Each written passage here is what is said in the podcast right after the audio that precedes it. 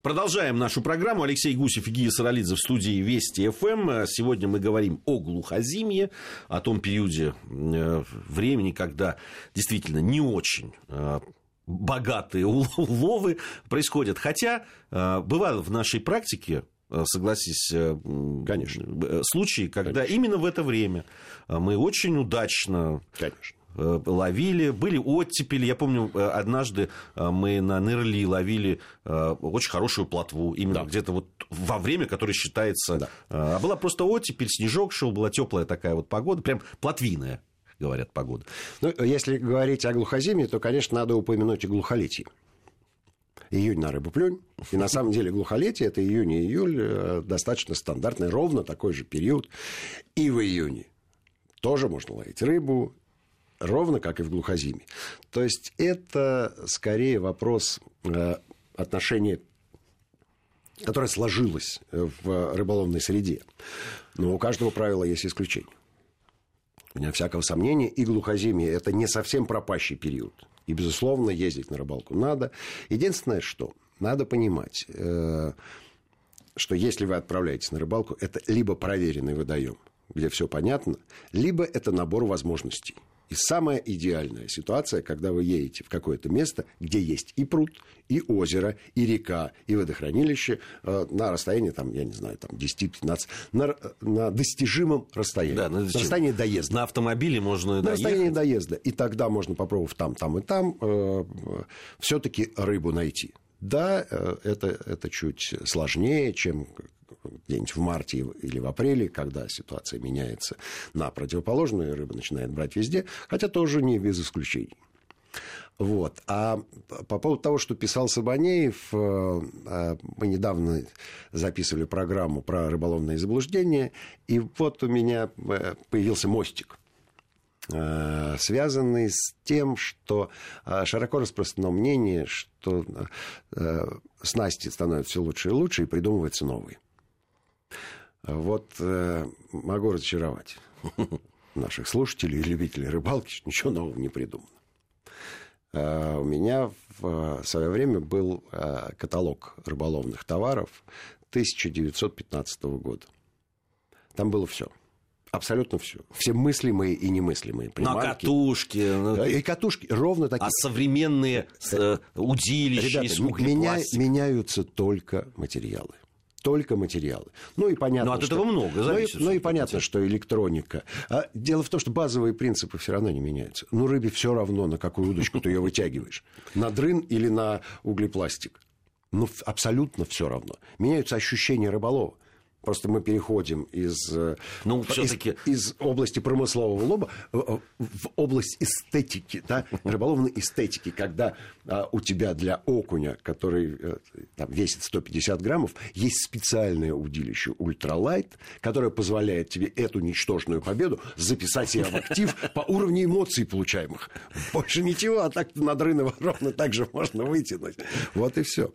То есть мы, а, наша нынешняя технология работает работает на, а, на наши потребности, э, связанные не с поимкой рыбы, а связанные с получением удовольствия от этой поимки. Вот и все. Мне кажется, что так. Или это не заблуждение? Ну, ну ладно. Бог ну, может быть, это не заблуждение. Ну, э, действительно, если посмотреть этот каталог, там э, и правда есть все. Абсолютно. Да, там по большому счету ничего нового, мысль э, научная в рыбалку не добавила в данном случае. Действительно, наши пращуры ловили, ловили рыбу, умели это делать различными способами. И я подозреваю, что этот каталог свидетельство того, что поменялось отношение к рыбной ловле. Это явно не промысловая рыбалка. Это каталог для людей, то есть там цены-то начиная от рубля и выше, а рубль в 1915 году это даже не доллар был, там все было по-взрослому. Да, да, да. Вот, и люди, у которых были такие деньги, конечно, не нуждались в том, чтобы э, добыть рыбу к столу. Это в Они получали удовольствие. В каком-то смысле была такая же э, мода зарубежная, все-таки да. из Великобритании да. пришедшая, да, из Шотландии, абсолютно из Англии, верно. да, там вот это уже и нахлыст, и вот это Ноттингемские лесы. Да. Ноттингемские катушки. А вот ноттингемская катушка – это та самая катушка, которая до сих пор распространена и применяется в нахлыстовых удилищах. Мы от глухозимия немножко отошли. А, возвратимся. А, Не так много времени. Глухозимие – это время поговорить о рыбалке. Посмотреть, почитать, послушать. Да, потому что рыбу ловить действительно в глухозимие чуть сложнее. Но на самом деле чуть. А, для тех, кто без рыбы не может, да и без рыбалки, пожалуйста, отправляйтесь на любые водоемы. А, вопрос только в в инвариантности. Есть, есть еще один способ все-таки отвести душу в это время. Мы не можем о ней не сказать. А, все-таки очень много рыборазводных, рыборазводных хозяйств, где форель есть, где есть э, окунь, есть э, другие виды рыб, которые, ну, понятно, там с, с карасем и карпом хуже, но есть э, действительно варианты, которые вполне могут дать такое отдохновение. Э, скорее, скорее всего, да. Ну и потом, э, смотрите, зимы-то у нас стали все-таки существенно другими, если 20-25 назад. Но почти гарантированно лед вставал где-то после ноябрьских праздников и держался до апреля и снегом было все завалено, то нынче, вот последние там, 10-15 лет, статистика принципиально иная. Это хорошо, если лед... После Нового года. Да, лед в Новый год встает хотя бы. Хотя бы. Поэтому и, и сам термин глухозимие, он тоже э, каким-то образом э, изменяется. И то, что было 25 лет назад, и то, что сейчас, это все-таки две большие разницы, как говорят одесские рыболовы.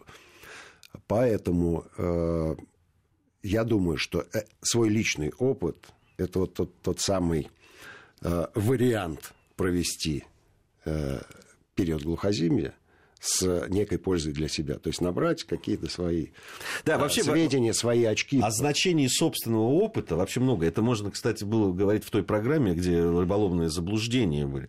Э, одно из главных, на мой взгляд, заблуждений, я тогда э, этого не сказал, скажу сейчас. Э, и примени... Она, кстати, применима и к глухозимию. Угу. Когда не, не надо полагаться только на вот такие знания, а все-таки свой опыт, личный опыт и да, какие-то свои возможности нужно задействовать. Очень часто мы, принимая решение, рыболовы, принимая решение поехать туда или в другое место, мы ориентируемся на рассказы конечно, э, конечно, людей. Конечно. Вот. И э, очень часто мы слышим то, что хотим слышать. Нам человек говорит, что в этих местах, это было совсем недавно, вот uh-huh. на новогодние праздники я говорил со своим родственником, который мне говорил, приезжай, здесь пруд, здесь карась 800 грамм. Выпрыгивает сам. Ну, это просто. Ну, это...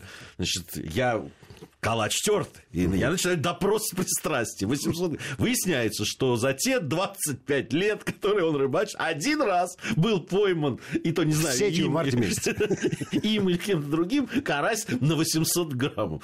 800, понятно, не проверяется, но было понятно, что это был один такой за эти десятилетия. И, да, да, да, и да, попасть да. именно на, напасть на него вот в, следующий свой приезд, ну, шансов мало, прямо скажем.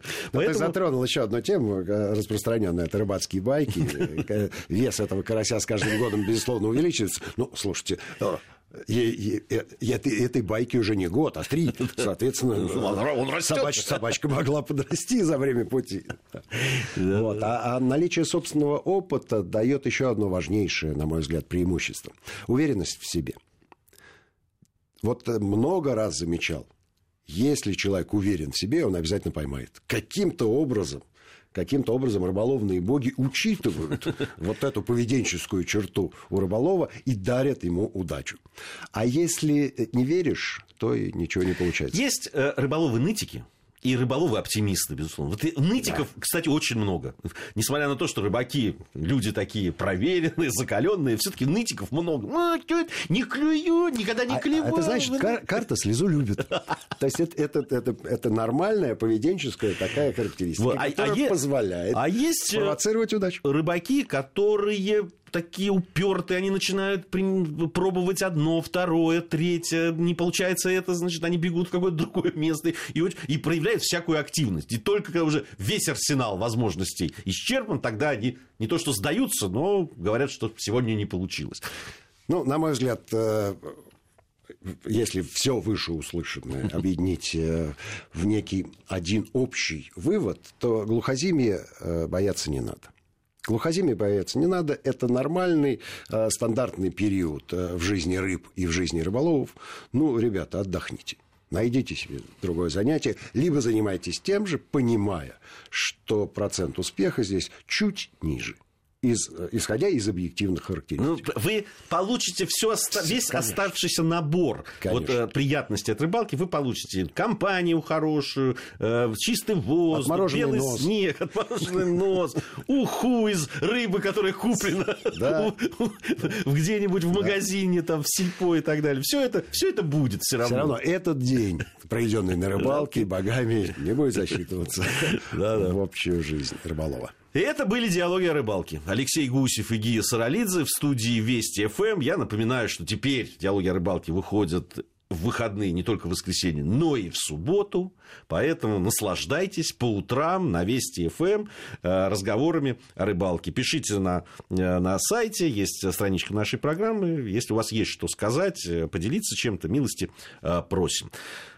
Надеюсь, до скорой встречи. Всем ни хвоста, ни чешуи.